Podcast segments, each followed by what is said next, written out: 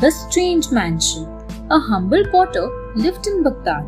He sat every morning in the market with his large basket ready to be hired for work. One day, a veiled lady asked him to follow her to the shops.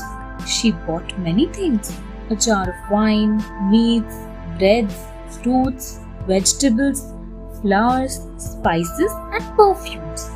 Carrying the heavy load, they came to a mansion and the door was opened by a very beautiful woman. Inside, in a large courtyard, lavishly furnished, sat a woman on a throne even more beautiful than the other two. They were three sisters Zubaida on the throne, Sadia, who opened the door, and Amina, who bought everything. They gave a lot of money to the potter and asked to stay and rest and eat.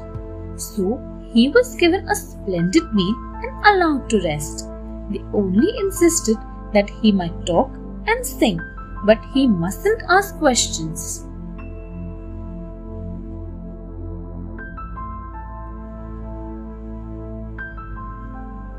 Visitors to the mansion. That night, as the potter sat enjoying the hospitality of the ladies, three strangers who were wandering dervishes arrived in the city. They heard the music and asked for shelter for the night there. The kind ladies allowed them to stay there and gave them a meal. While they ate, there was a knock at the door. Caliph Harun al Rashid used to walk through the city with his wazir and an attendant, all disguised as ordinary citizens.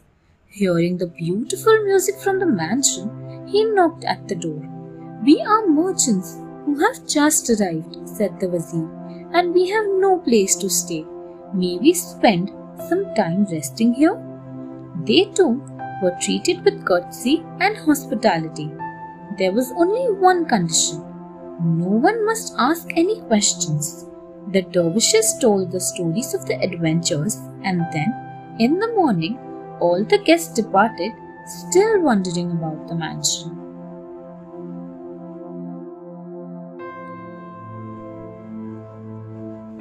The Poor Man's Dream In Baghdad, there lived a very poor man. He struggled to make both ends meet by working as a porter or a laborer whenever he could, returning to his house completely exhausted.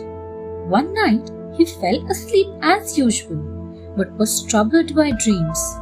In the dream, an old man appeared and said, What are you doing in Baghdad? You should go to Cairo to seek your fortune. The man awoke and went about his work as usual. But all day the dream kept coming to his mind. After a few days, he thought he should follow the advice of the old man in his dream. He decided to go to Cairo to seek his fortune. He closed his house and left for Cairo, traveling over land and the sea, reaching the place rather late at night. He knew no one in Cairo and found no inn. So he found shelter in a mosque and fell asleep there.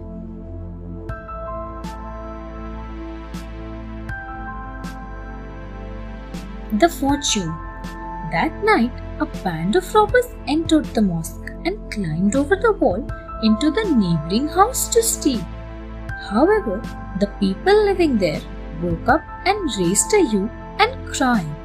The robbers ran for their lives. The police arrived but found only the traveler sleeping in the mosque.